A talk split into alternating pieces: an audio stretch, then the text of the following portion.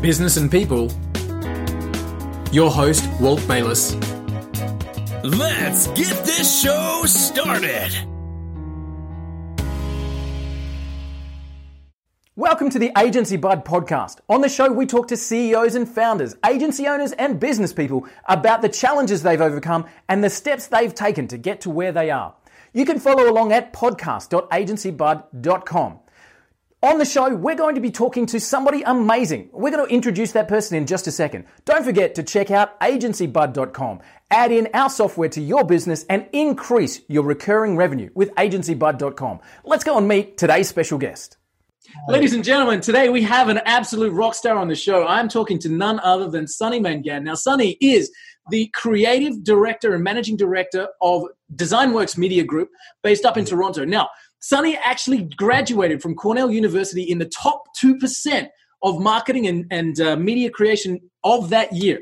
He has worked with brands such as Nike, Adidas. He's worked with sporting groups. He's worked with car companies like Mazda. Sonny is an incredible person when it comes to design, when it comes to being an absolute branding specialist. And it is absolutely my pleasure to welcome him to the show. Sonny Mangat, thanks, man, for joining us. I really appreciate it. Thanks, man. Thanks for having me. Appreciate that. And what's going on? Hey, dude! Now, you've worked all over the world. Like I'm seeing Qatar. I'm seeing, obviously based now in Toronto as the managing director up there. Like you've gone all over the world. How did you get into design? Like what was the draw for you in getting into that space? Oh, wow! It started when I was a young kid. To be honest with you, kind of always. Love design, love looking at Sports Illustrated magazines. I love sports. I come from a sport background. My, forefathers were Olympic athletes. I had a lot of, athletes in my family. So growing up, I was always interested in seeing all those magazines and all those books and all that stuff with Michael Jordan and Julius Erving and all these people in these magazines, and I was always I want to do this one day. You know what I mean? Not having a clue of how I'm going to even get there, yeah. But it was always something from when I was a young kid that I wanted to do. I was always kind of creatively kind of inclined. I think it was something it was a God-given talent, I think. Yeah. The more I kind of got to know myself as I got older and matured, I kind of, you start to kind of settle in. But, I just it was something from, being a young kid. I wanted to get there and, took some steps, took the wrong steps here and there. I had a really good mentor who's actually one of my best friend. His father was a real big mentor for me besides my dad, probably the next biggest mentor to me in the sense of giving me the correct path and where I need to go to get to where I want to be. So, nice. But yeah, it was a good journey and, I'm here. Do you remember working on the Nike campaign, the Adidas campaigns, and just remembering back to that young kid looking at Sports Illustrated and thinking, oh my God, this is the dream. You're putting the swoosh on that visual and you're thinking to yourself, oh my God, how did I get here? And it's funny because when you're actually doing it, you don't even think about it. Yeah, right. You don't even, it's not even a thought on your mind. You're just you're thinking about creating and rolling out and activating a successful campaign. Adidas was actually really interesting. A lot of these things came from just networking. Wow. Networking with people, having, being a social creature. And being out there and putting yourself out there and meeting people, networking with people, being a good person and knowing how to close a deal. Is that something that you do proactively, Sonny? I speak to a lot of people running agencies and that kind of stuff. And the question, how do we get clients? How do we fill the pipeline? How do we do all that sort of stuff? Is that something that you're conscious of and consciously working on it, regularly? I am conscious of it, I used to get laughed at with the model that we've had in place since about 2005, 2006. We used to have agency bigwigs. We'd go into meetings and stuff, and they'd sit there and they'd laugh at us. Oh, one of those guys working out of his garage with, and probably, you know, partially we're to blame as well, probably not being able to communicate correctly enough in that time to be able to make them feel comfortable. But, you know, it's funny how the world works. It's kind of gone now, you know, kind of 180 or 360 where, you know, that model right now is the model of the future, what's going on. Absolutely. But we used to, you know, I used to get laughed at, and, you know, our model is pretty good. We've done a good job with it. It's a successful model. It's working for us now. I lost a little bit of the topic you were asking about. So networking specifically, like lead, you know, generating those contracts through people that you know, and, you know, being out there. At the end of the day, I think working in the Middle East was really enlightening for me, to see how, you know, I'm a person of like geography and history and stuff like that. But, you know, what I learned and whatnot throughout life, going and actually experiencing it, the Arabs are really smart in how they have their hands in a lot of different pies to bring success to them, right? But part of it is networking, and knowing like the people around you and using those people and to create a successful business. Wow! So, you know, I think networking is massive.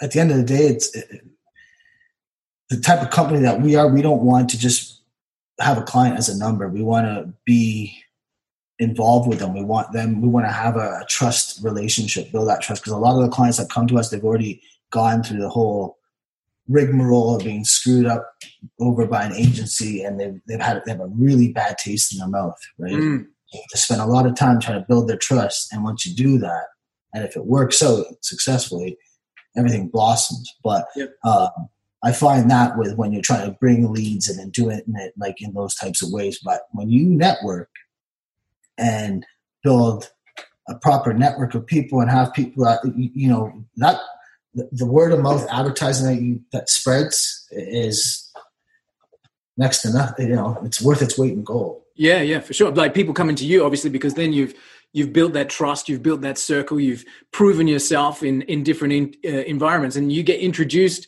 from someone who's a, you know, the marketing manager of Adidas, for example, introduce you to the next guy, and it's a done deal before you.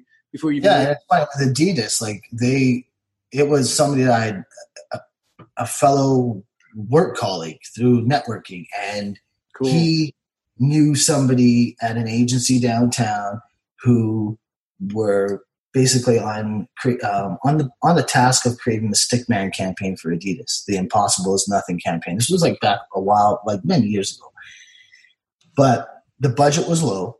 Yeah. They wanted to have something that was effective, and they just didn't know. And this is an agency, it's a big agency with, you know, tons of overhead, sales guys, all that big thing, right? A little bottom feeder like we would have no chance going in there and try to even get that project. But what happened was they couldn't execute it. They couldn't get it done. Yeah. But they had a lot of content because of licensing went up. You know, David Beckham, and I think Zidane was in there, Zinedine Zidane. And, you know, they had a lot of content that they had taken, and they didn't know how to kind of like bring it all together. Yeah. And because the budget was so low at that time, we were working with Flash and just like old school Macromedia stuff back then before it changed into like what Adobe's doing now. But, you know, it was like low budget. What can we do to like bring this all together? So, you know, he knew this. There's a Russian dude and he had links with guys in the agency. And he's like, just, I got a guy. Nice. You know what I mean? And they ended up taking a chance, and, you know, we did all the, bridging between all the content, the video footage with Stickman, because I was like low budget. So I'm like, I'm not going to spend a lot of time doing, you know, getting my guys and putting in the creative, because there's a lot of things that come into play. You know, people, clients don't want to pay for the creative time that is spent, the thinking, right? Mm-hmm. But yeah, it worked out. It was a successful campaign. Absolutely, you know, kind of quick and dirty, and it worked out. And it ended up going. It was global. Fantastic. That's such a cool story. Do you see campaigns that are global now, Sonny? Do you, like, you look at media, you look at digital creative and you go, whoa, that's got like some serious cut through. What's a couple of campaigns that have done that for you? I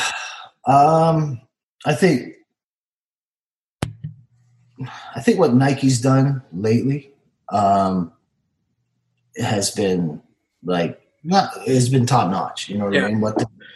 What they're doing with, in terms of like taking like all the relevant social matters that are going on, they somehow take those social matters and use them very intricately and very like subtly to like pass the message on and actually bring so much more more money and income to their business itself, right? And it becomes now like almost like a social, like it's almost like a gospel. You know what I mean? They just launched that thing, Don't Do It, the other day. It was like just a black, you know, with their Nike font. Amazing, you know what I mean? But their creative team, I got to take my hat off to them straight up, man. They've been doing an amazing job for the last, I could say honestly, like about 3-4 years now. Yeah, they're doing it. Other than that, there's a company called Four Oceans that's doing cleanup in the oceans around the world. And nice. Yeah, I've seen that. And stuff like that. And they're making bracelets. And what they've done, you know, limited budget, small startup, very simple idea. And what they're doing, I think, is absolutely amazing. Not only like on the level of cleaning up the oceans, like a global kind of like green initiative, plus like using that stuff and recycling and making it better. And like, great. Cool story.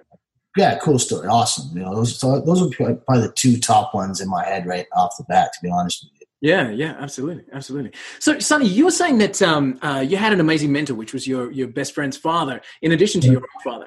And one of the things you said was that he helped you stay on the right path. And you mentioned, you know, you're taking a lot of wrong steps, taking a lot of right steps, and he helped kind of guide you through.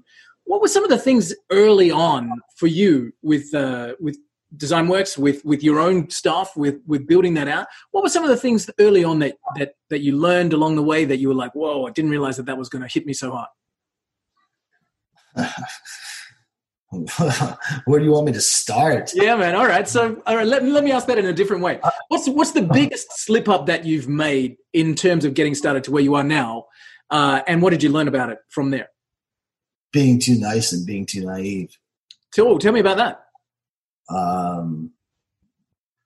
You know, youngsters, teenagers, you know, we're all young once upon a time. We all go to college. We all go and sow our seed and do our thing and have a good time and blah, blah, blah. And we think we know the world. Some people are blessed to have a little bit of more swagger than others. But I think that was one of the biggest things. You come out of school and you feel that you know, you're the bee's knees, right? The next best thing since sliced bread. And you quickly learn that there's a lot of sharks out there. You can get eaten up pretty quick, right? So that was the biggest thing, the naivety, and just kind of like, you know, over the years, it takes time, right? You have to, that famous saying, a well-seasoned professional. I know they say it's overused, but it does have some truth to it. Right. So your early days were, you were saying naive, as in not... Just, you know, thinking you know it all, you know? Yeah, sure. I know it all. I'm young, single, ready to mingle, you know, out in the scene, doing my thing, right? I got networking, making money, things are happening, you know, top of the world. And, you know, but... there's always somebody you think you're good. There's always somebody that's better than you out there. And, and sometimes you're going to buck up on them and you're going to be taught a hard lesson. Right. And God works in mysterious ways. So that's kind of what happened, really, to be honest with you. I had to learn in that way. But, you know, sometimes, you know, you see all these things out there. The art of the deal. Unfortunately, the donkey talks about it quite a bit. Mr. Trump, he's been kind of going on a little bit, kind of sideways a little bit, but things like that. There's a lot of stuff. There was an amazing book before he became president, The Art of the Deal. Yeah, it is. And the actual philosophy behind it. It is, The Art of Not Giving a Fuck. There's some books out there that kind of help you. But you go through situation. I think the best thing is you have to go through it, I think each and every person is going to have their own. They're going to have their own experiences, you know what I mean? And they have to along the way. Like, they have to have that experience. They can't just read about it. They have My dad used to sit there and laugh at me all the time. He's like, "You're a joker, dude. You're a freaking clown." He's like, "You need to harden up. You know what I mean? You're too nice. You're too this. You got." And I'll be like, "Dad, you're being too hard. Relax. I can't be like that with my clients, . And he's like, "You need to." He just sit there. He goes, "I don't even know what to do." Like, knock his head, he'd be like, "Oh my gosh, you're a clown." You know what I mean? But I actually was a clown. You can see what he was trying to say. I was a clown. I actually was, right? Yeah. You know too much. You're young. You know too much. Yeah. But you learn. You grow. You learn, and that's the most amazing part is that admitting your faults. I think that's a big thing behind becoming a better person. And realize and becoming a better leader, becoming a better businessman, running your business. It's not easy, accepting your faults, admitting where you're wrong, taking responsibility. It's huge. You know what I mean? And definitely not something that you can read about. No, you got to go through it. You got to dig the trenches. And that's the thing. Like my dad used to say to me, you guys, I don't understand. You guys come out here from school. You guys think you're big shooters. He goes, "No one becomes a VP or a president or CEO for no reason." He goes, "You got to dig the trenches first." That's it. I don't give two hoots if you got a piece of paper behind you. You know what I mean? Let's see you dig the trenches, work your way up. Yeah, that's how you're gonna do it. Nice, right? So was business a struggle for you at the beginning? Actually, business was. It was so easy at the beginning, and I didn't even realize because I was so damn naive. Right. Just because you're blinded by the light. No, right. Okay. So you're doing things that you wouldn't. That the fear didn't even touch you. No, you're just like, I'm getting the work's coming in. It's happening. I shot myself in the foot. I learned a lesson. I had not a big mouth, but again, being naive. Yeah. Too nice. Yeah. Hey, Mr. Director, I can help you out here. I can do this. I can do that, And the director comes in one day and says, "You know what? Business model's changing around here. Appreciate all the stuff that you've done for us. But out of your team, you got one of the biggest salaries there. And you're the only guy that's going to survive. The rest of them, we get rid of any of them, they're going to be in trouble." Mm-hmm. So... adios. Have a good day. Appreciate your time. Good luck on the next one. And we'll talk to you later. And it was actually not even about a month and a half later, the CEO of the company called me up and said, "You know what? We want to bring you on to do all of the sales modules for our sales team. In an interactive way so that they can present it to their clients." And they helped me start. That's what actually helped me start off my company. I shot myself in the foot, but because I networked well, got a good rapport, people, you don't burn bridges. Try to be grateful. Try to have a good vibe with people. You get a lot further with a little bit of honey than you can with a little bit of salt. That ended up, coming back to me. And they were the ones that brought me on from, working in an agency at first, to get in the boot, to a couple months later, and boom, there we go. That's where DesignWorks Media Group started. Was that your first client? Was your old employer your first client? Or had you had, you had 6 weeks? Did you have a client in between there? See, to be honest with you, I'll be totally transparent with you. I know it's many years. I hope the statute of limitations are passed or whatever the case is. But at that point in time, within being compliant, of course, that's the number one thing you want to do, and making sure that you're not doing anything illegal. or unethically. Because one thing in the digital media industry, it's such a new industry. There's no code of ethics, really. Yeah, sure. And that's a big issue is amongst the industry is that there's no like kind of solid ground where you know you're going to be good. It's just all over the place. Mm. So I had a lot of the sales force at the company that obviously was going out and seeing different clients at GTA that had other needs. Yeah. We need brochures. We need, at that time print was kind of like, it was starting to sink, but they were just trying to still trying to keep it alive. Right. Yeah, so yeah. Like the smaller businesses would probably use print media to help them out. Right. Yeah. So it was stuff that wasn't what Toronto.com actually did, right? It was stuff that these guys saw a need that their clients were needed. And, hey, you know what? When you're young, you hustle. You do what you can. Entrepreneur, you hustle. Yeah. You got a rapport with them. You go for a couple of drinks. You schmooze, blah, blah, blah, blah, blah.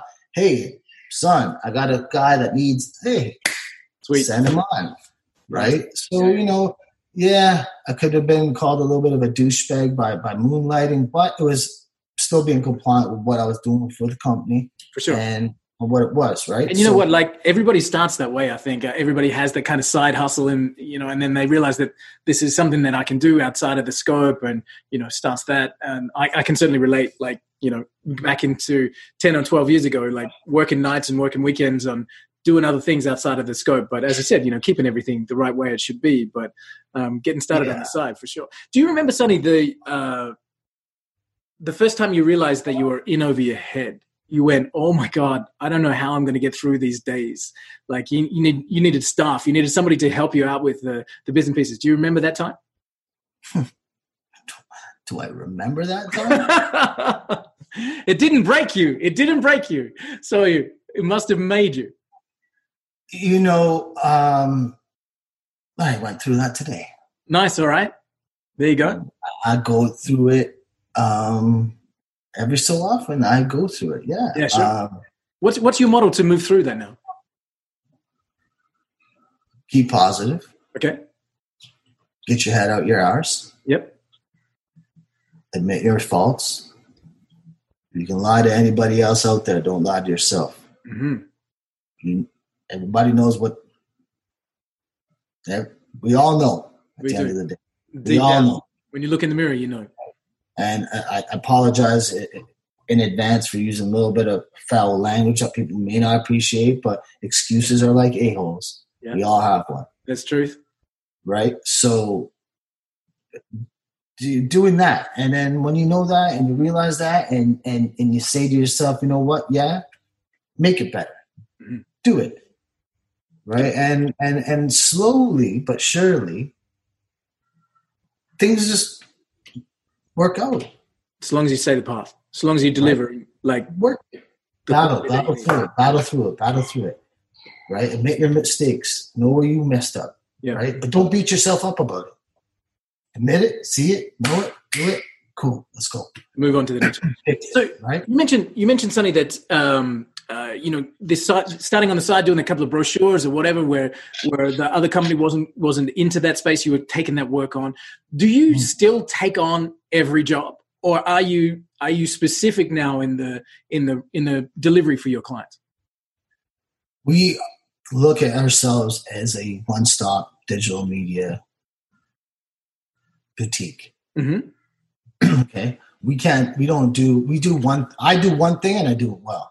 Yep. But I've got a team of people that can do other things very, very well and have great credentials behind them, right? But we don't have the typical model, right? So I can't do everything on my own. I gotta.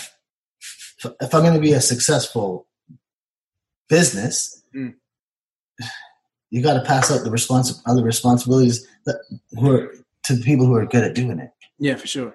Right? But find the people that are good at doing it and being able to work with them takes A long damn time, man. You have how big's your team now, Sonny? Sorry? How big's your team now? We got about 8 people working with us now. All right. Right? We keep it small. We don't want to be big. We don't want to get too stupid. Again, because then clients become numbers.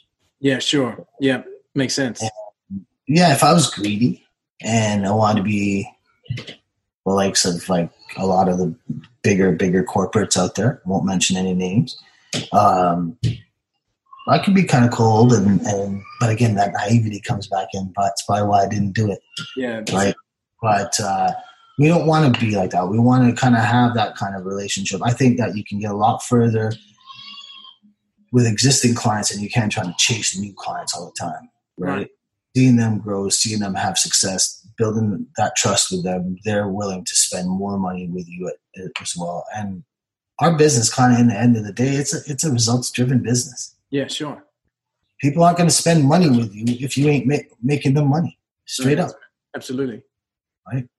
So you focus, once you have a client inside of the DesignWorks infrastructure, you're doing everything for them in terms of their growth, like making sure that they've got new campaigns coming through. It really depends. It's so different, honestly, Walt. It's all over the map. We'll have clients who are in the middle of trying to they maybe rolled out a campaign. They've seen they've had no success, and then they're trying to correct it, and they're just going through button heads with who they're working with, and then money becomes an issue, and then it's they're stuck, right? They basically the agency has them by the cojones, right? Do I charge like a lawyer does to start, they want to talk to you. They want advice. How do I get out of it? What do I do? You're not charging for any of that stuff. Right. Yeah. But a lot of them, they come and they've gone through a bad moment. Right. Yeah. And they want to get more out of their money at the end of the day. Yep. Right. They need a moment of clarity, pretty much. You know what I mean? Yeah. And that's where we're there to help them. And in delivering that help, in getting them out of a sticky situation, they'll come across. You get them as a client longer term, be able to work on the next campaign with them or whatever. And that's the thing. It's longevity for us, right? It's sure. And we've had clients that we, even recently, I lost the client that we've had probably for 13 years. Wow. So this is going to be painful, but why did you lose them? Because I was over in the Middle East at the time, directing and working on a startup over there and helping with a guy from some other print media director guy that was working out there. So like I said, we like to keep it very personal with our clients, not just be a number. And because, and that kind of bit me in a way, right? Because they had that rapport and that being able to get in touch with us at any time, and that really kind of babysitting, cradling them, making them feel good and whatever. When they didn't have it, it was no, I don't know if we can, I'm not enjoying this. It's really different. Right. They had that withdrawal. Right? The performance was amazing. They didn't want to do it, but they wanted to be spoiled a little bit more. Right. Right? And of course I wanted to spoil them, and of course I wanted to keep them. But there's sometimes where you just need to part ways. Yeah, right. When you're not appreciated and you show them a lot of success, I'm still talking to you. 1 second. No, you're good, man. You're good. Show them a lot of success and bring really interesting models to them. 1 second. Oh, hold on. Yeah, sure, man. You bring these models to them. You see them. You see the company growing. You see it going from a medium-sized business to a large-scale operation, and you don't really. They went from a 15,000 square foot warehouse to like a 60,000 square foot warehouse. Wow. All with one, just, it was, again, networking. Yeah. He had a friend that had an issue where they were keeping used forklifts that were already gone through like their, you know, their tenor and sitting in the back of the warehouse. Warehouse is getting filled. What do? Right. Right? Hey, well, why don't we start an auto trader for material handling equipment? Boom. Right? Get the whole lot going. Cleared out, right? Oh my gosh, you know, now that's where the trust builds up. Oh my gosh, this is amazing. Oh my gosh, what have you done? But then you don't see the appreciation down the road. Right. Right? And over the years, you know, I think any successful entrepreneur, you have to get to a point where you have to know you're good at what you do. Yep. Ain't no half step. Charge for it accordingly. Right. So, you know, we did that. We lost him because he didn't have that babysitting. He wanted to have that. Somebody else kind of came in the way. They decided to work with them. And that's fine. I know what we can do. We know we're good at what we do. Yeah, yeah. They'll come back. They will come back. And they did. And they did come back. Nice. Right? And when they did come back, well, this is the way it is. And they didn't like it. So then you just go your own way. We will go our own way. Do you think? And now you see what's going on and what they're doing, what they're spending compared to what they could have had. Comes back to you. Nice. So so losing that, as I said, that's a painful experience because you lost a client that you'd had for 13 years. Do you have different things in place now with the clients that you're bringing on board to kind of prevent that babysitting coming up again? Or is that something that you pride yourself on? Is that something that you really have as an ethos within the DesignWorks framework? We pride ourselves on being able to be personal, like with our clients, right? Nice. Play fair with us, we will play fair with you. Beautiful. Right? When you want to step out of bounds, there may perhaps be a gross misconduct that you're going to have to deal with. Which would be not working with you and not getting the results that they can. Absolutely. Yeah. Absolutely, right? You know, we need them just as much as they need us. Sure. Right? That should be the way it works. We want their money just as much as we want to show them a successful campaign. But when they're not playing fair and what's right is what's right and what's wrong is what's wrong. And, you know, over the years, it took me a lot of years. It probably took me about a good, 5-6 years to realize certain, policies and procedures, certain things that I need to do to protect myself as an agency and protect my people that I'm paying. There's certain stuff you don't learn that in school. Yeah. Right. Because there are a lot of sharks out there. They can get you in every different kind of way. There's so many different ways. You got to learn. You got to go through it. Yeah. Right.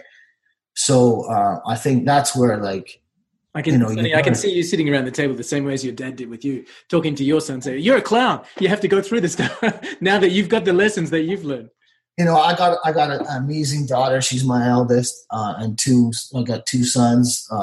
They're all about two. They're all 2 years apart. So I got Soleil, 6 years old, Soren, 4 years old, coming on to 4, and Saxon coming on to 2. And for me, you know, I see raising children as a business. Tell me about that. It's four quarters. Nice. Right? 0 to 4, 4 to 8. 8 to 12, 12 to 16. Mm-hmm. Whatever you can show them and teach them. Post-game briefing. Whatever you can show them and teach them in those years, whatever you can do in those years, that's what's going to be their foundation. That's what they're going to go, because you know what happens when they start becoming teens. Teens ain't easy, right? But whatever you can show in those years, that's what's going to rate kind of their success. Mm. You know what I mean? Yeah, yeah. And that's how I see raising my children. Yeah. No, I agree with you. I've got two myself, so I agree. Do you working for yourself, having the role that you have, obviously there's a lot of demands on your time. Do you find that Do you find that there's a conflict between family life and business life, or have you managed to balance that pretty well? There is. The only conflict I have is I beat myself up too much. Yeah, tell me. Right?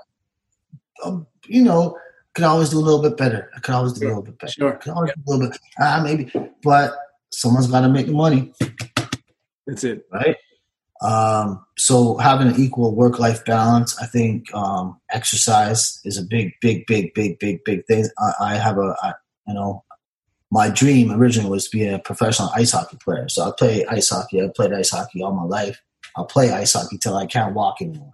I saw that on your bio that you're a coach, that you're a player. So it's big for me. But, you know, I think that, you know, being exercise, keeping yourself kind of mentally in check at all times, it goes a long ways. It can't do any harm. So what's your daily routine then, Sonny? Like what's a day in the life of Sonny Mangat? Wow. Well, I saw a thing the other night. What was it? It was 5 a.m., the hour when legends are either going to sleep or getting up. So I have clients all over the world, right, globally. And with how our business works, we do, you know, we have the whole marketing strategy and digital media activations and rollouts. We do the creative side. We also do like hosting and development and whatnot, which is another, like our other team that does that stuff, right? Mm-hmm. My business partner is involved in that side of the business. That's what he heads, right? And that's the background he comes from. But it works really well. But he also he has his things as well that he does, right? With his clients, whatever. So we have a good model, and I'm up pretty much 24 hours a day, to be honest with you. Wow. I know that I have to get for my health and my wellness and my strength and to be able to be around for my children for a while, because I started off a little late, a little bit of a late bloomer. Right? I was having a little bit too much fun sometimes, right? But, you know, I know how many hours of sleep I need to get. Mm-hmm. And when you work globally and you work all over the world and you've been, like, I've been in different regions of the world for a lot of my life, traveled a lot of places, you really kind of don't see the whole day as normal, like what they would say, quote unquote, normal people would, you know, because I'm up whatever time I need to be. If my clients, and that's what my clients really appreciate, the fact that I have a client in South Africa. I have a client in the UK. I have a client in Oman. I have a client like in Qatar. If they call and they're 8, 9 hours, 10 hours, 12 hours ahead of me, their business hours start at like 8, 9 in the morning. That's right. They don't want to talk to my developer. They don't want to talk to my sales rep. They don't want to talk to. I apologize. I'm not trying to be in any way racist in any way, shape, or form, but what goes on, and it does cause, but they don't want to be talking to somebody where there's a language barrier, that someone in another country that is running a call center and they're just a number. Yeah, sure. Right? Yeah. Especially when you're putting out, like, these people are spending a lot of money on these projects. You have to have a little bit of class and understand, right? If you want to do it right. And that's where we differ from most of the agencies, is that the way the cloth that I'm cut from, right, I'm focused on my client's needs. I'm not focused on my client's wallets. Got it. Right? If my clients call me at 4 o'clock in the morning, I'm up at it. Nice. Just because I'm a CEO or a founder of a company, that doesn't make me shit. My bosses are all my clients. And if I don't have any expectations from them, right? But if they need me, I'm going to show them. I'm going to be there for them, right? I'm going to be responsive. Mm. I'm going to have the responsibility to get the stuff done, right? Mm. Simple. And they're happy. I'm happy. Invoice goes out. They pay. Happy days. Everybody wins. So how does that impact then? Like, how do you get to play? How do you get to be out on the ice when that's the case? Do you set aside a certain amount of time for downtime, or like, how do you manage that? I have an amazing wife, first and foremost. God bless her soul. She's an amazing, amazing, amazing, amazing woman. And like they say, behind every great man is an even better woman, right? So we don't, we handle it, we juggle it. And she probably knows that if I don't go home and play hockey, that she's going to be sitting with an old prick in the house. Right. So you got to let that out. Well, yeah, but so it's something you do. It's something you've always done. And right. And then when she wants to go out and get her space, it works well. You're allowed to have your own lives. That's something to talk about when you come home. Yeah. Right. Yeah. And that's just the way it works around here. Right. Cool. And it's wellness. It's a wellness thing at the end of the day. Right? Nice. I like it. Sonny, can I ask you from an agency point of view?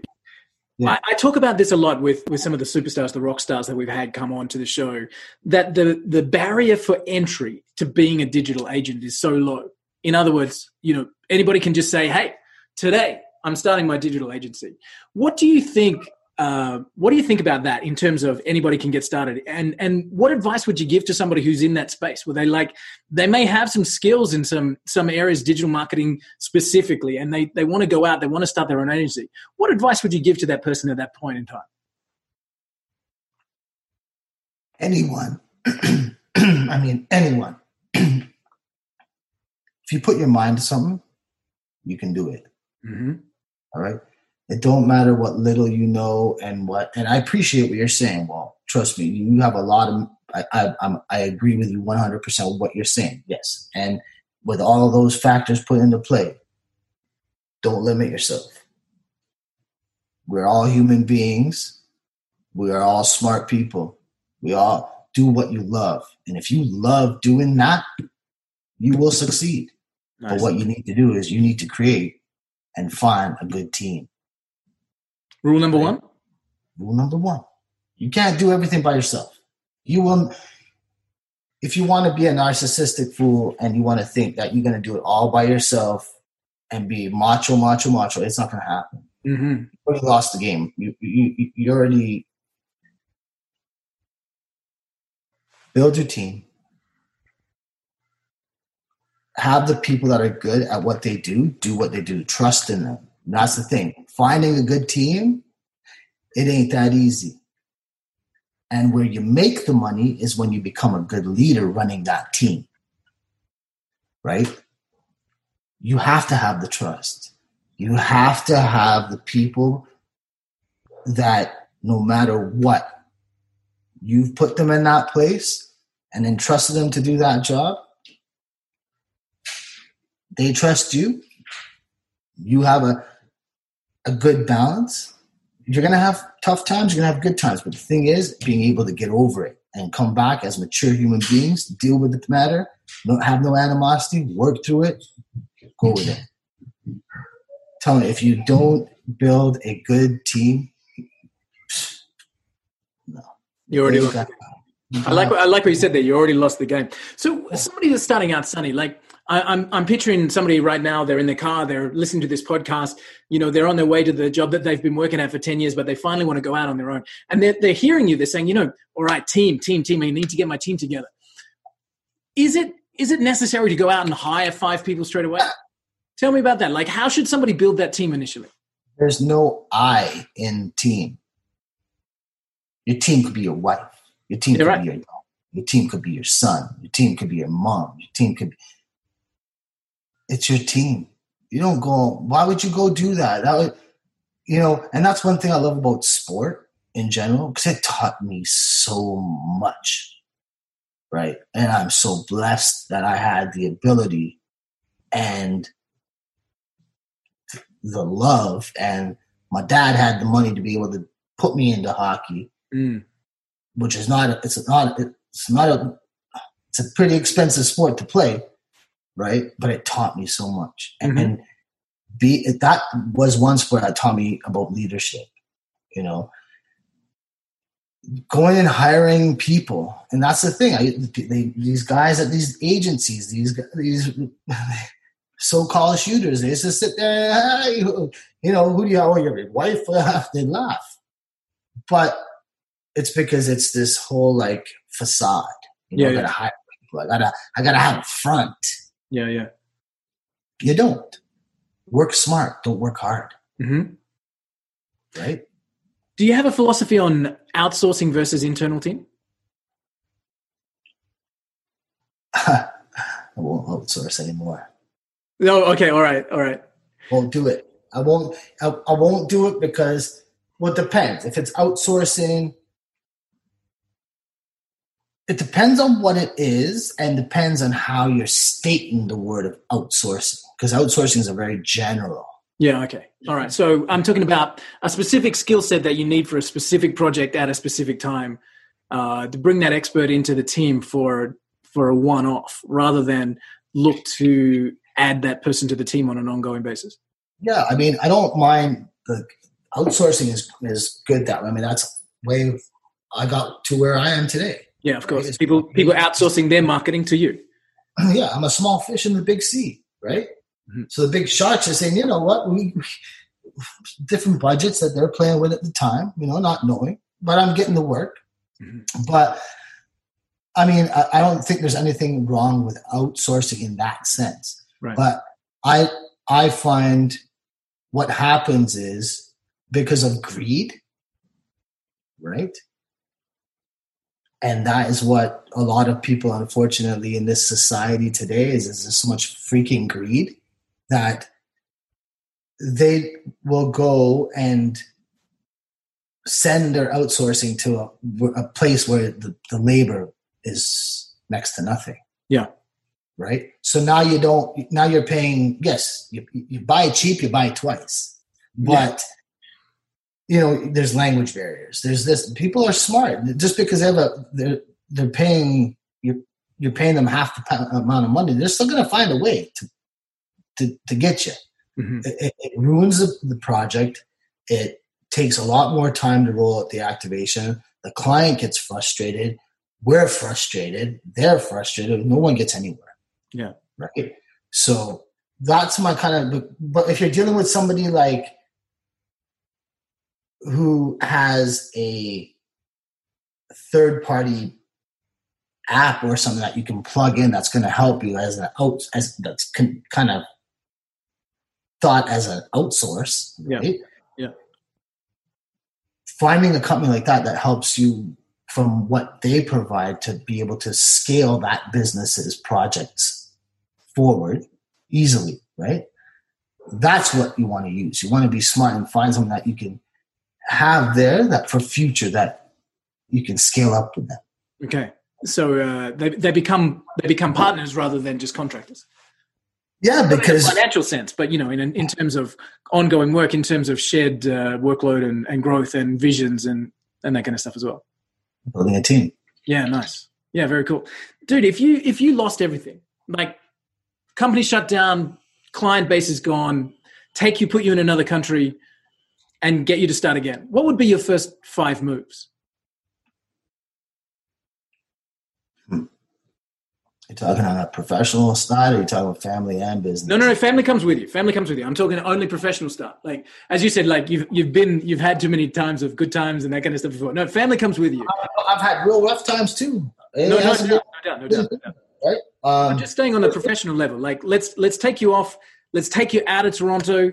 Like you lose the company that you have, the client list that you have. You take with you your skill set and your knowledge, the family, of course. And we pop you down somewhere and we say, now you got to start again. Let's put you in, I don't know, Munich or somewhere like that and say. Let's put us in Muscat, Oman. Let's do that. Well, no, you've got too many contacts in Muscat.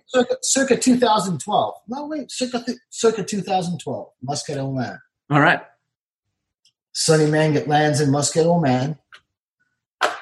He's been recruited out there to work with a guy that comes from Wonderman Agency, who's a big creative director from there, who has a big print background. Mm-hmm.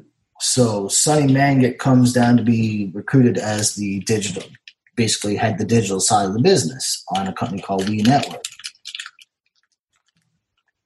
You do your work, you go down there, you negotiate everything, everything happens, it works out, and you move your whole family. You grab a 20-foot container, you move your whole life, you shift your whole life to another country. You get there, and you find out your business partner is funneling money out of the company. No, nice. That'd be awesome. So the first 5 things I would do. Tell me. When you get on the ground, you start networking. Yeah. Okay. All right. Build your network. Find the expat community that you want to be involved in, or find the people that you want to kind of be involved with. Start to network. Get out there. Get on the golf course.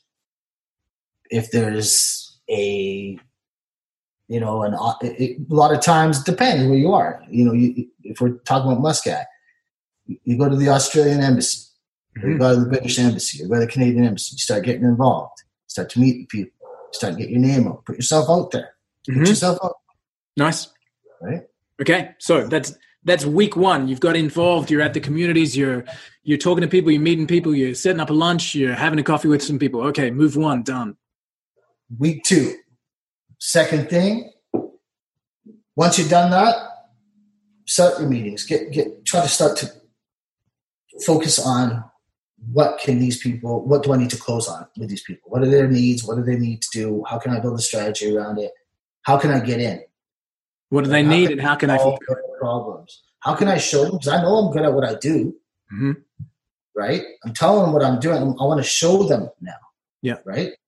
Talk is cheap, right? Get in there, find their problems. How can I fix their problems? What is it that they need? Schmooze with them, right? And then that's at that point you start to understand that where they are, what their problems are, what they've gone through. And usually a lot of them aren't too worried about the work at hand. It's about the relationship that they have with the person, the trust. Always feeling like they're maybe getting a little bit, someone's getting a little extra scoop of ice cream here and there, right? And if you can't have trust, you're not going to be able to work with a person. Got it. Right? So move two, done. Like you've got involved. You've integrated yourself into a network quickly. You've started to meet some people, have those meetings, find out what their needs are. But it ain't that easy. There's a lot of shoot shitters out there, right? Absolutely. A lot of guys, right? A lot of that. But get in there, get yourself out there, put yourself out there. Once you put yourself out there, follow up on that stuff. Nice. Okay. So move number 3, fulfill your promises. Follow up, right? Got it. You might get shot down. You might get shot down by all of them except for one person, right? But that one person might end up bringing you back another 6 people. Yeah. Right? So never, ever take any of those leads for granted. Embrace it, be grateful for it, do the best you can do with it, because it can blossom into so much more stuff. And that's the thing I don't understand, why people just go for that quick one hit, go in and rob and screw them and get the money. Like, I don't get it. Yeah. Because you can make so much more money by building that relationship, showing them the trust, being a credible person, right? They won't look to anybody else. Yeah. Even if they're going to make another move with someone that can't do what you can do, they're going to come and consult with you and say, what do you think? Are we doing the right thing? That's when you know you've got the trust. So for me, it's not about the money. Yeah. It's integrity. You got to have a little bit of integrity, man. Nice. You can't can't be all about money. Right? I love it. So move number 3 is done. You've integrated. You've found out some needs. You've had some meetings. You're now following up with those people. Move number 4. Move number 4, start to get yourself, once you got, hopefully between that time, depending on how much money you have, you're not going to have a lot of money perhaps, unless you're like a big baller, to start getting yourself branded and stuff like that. Yep. Right? But by that time, you're probably pretty damn close to closing the deal. Nice. Right? So once you start closing, you know you're getting there, start getting yourself branded. Start getting yourself, get the creative juices going. You know what I mean? Start your digital assets in place. Get all the kind of outreach, all that kind of stuff going on. Because because you don't know if Joe Smith over there that's about to give you that check, you don't know if he's already talked to, Billy Smith and Tom Ferguson and Wendell Clark over at the golf course and said, "Hey, I got a new guy here that I'm going to be doing some stuff with. You guys got to check him out." Right? Before you know it, you got another 5 people asking for your business card. And then all of a sudden now you're like, "Oh shit, I can't take on all this work. What the hell am I going to do?" Oh. Right. So now we're up to move number 5. This is a good place to be in. Is now move number 5 the time you're assembling your team? And once you got you should already have guys that you know before you even getting into the game. That you can just pick up the phone and say, "You know what, time has come. Yeah, this need your work. Yeah, yes. Let's move on this. You ready? All right, cool. Let's do this. Yeah, right. Let's work your way. All right." Now your integrity is built so much because the people that you've told that you're going to bring the work to, now they're like, "Oh, damn, this guy's a man of his words. He actually lives up to his deals." Right? And this is great. And then the client, it's just a win-win situation. That's simple. People try to confuse things too much. I think trying to keep things simple is the most important thing. I love it. Greed. And by the way, as we read about the We Network back in 2012, Muscat, Oman. Sonny Mangat lands there, and before you know it, finding out that his business partner was funneling money, he ends up with clients like Mazda, Toyota, Kia, and Apple Biscuits. Like, that is some impressive moves that were made there. Sonny, I saw Oman Football Association. All these clients. So what happened was Mazda. So that's the amazing part, is that we were with We Network, and he had Nabil Biscuits. We were trying to do the Mazda deal. When I started to I'm not getting paid. I got rent to pay. I got stuff. I got to put food on the table. What's going on here, man? Right? Yeah. And I'll be honest with you. You're not getting paid. You start getting a little pissed off. So you're not going to be showing up at the office at 9:00 in the morning, right? Because the night before, because you're younger and you're a little bit more naive and you don't really know how to deal with your problems. Sometimes you're up at night, drinking a bottle of rum or drinking a bottle of whatever it is. So you can't, and you're pissed and you don't wake. Yeah. That's right? What happens when you have the integrity coming. Right? It's a real bad trickle effect, and it happened.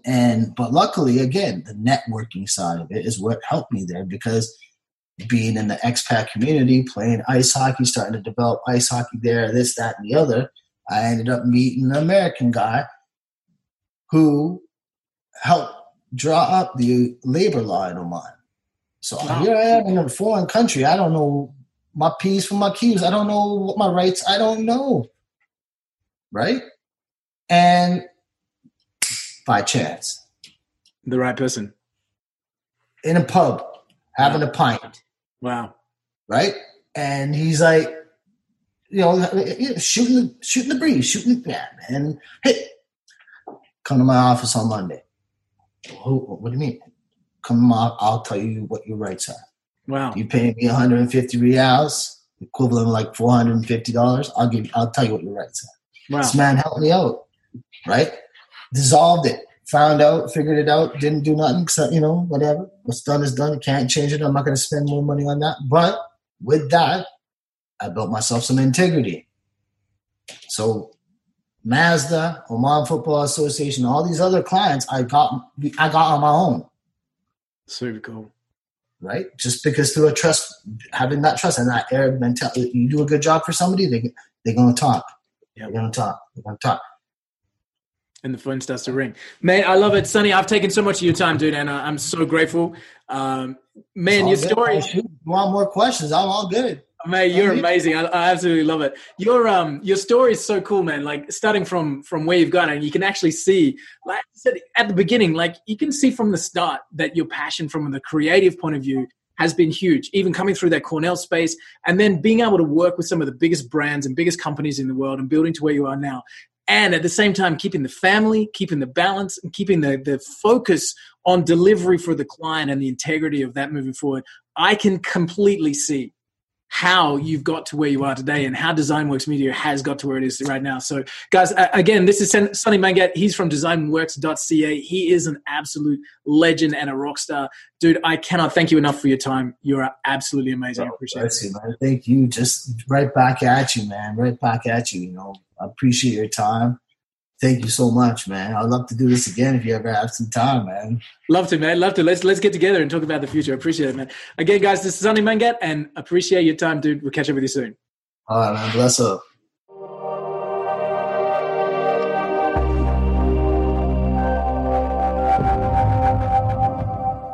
Hey everyone, it's Walt, and thanks so much for listening to the episodes on the podcast. We really love bringing these interviews to you, and I hope you're getting a lot out of them.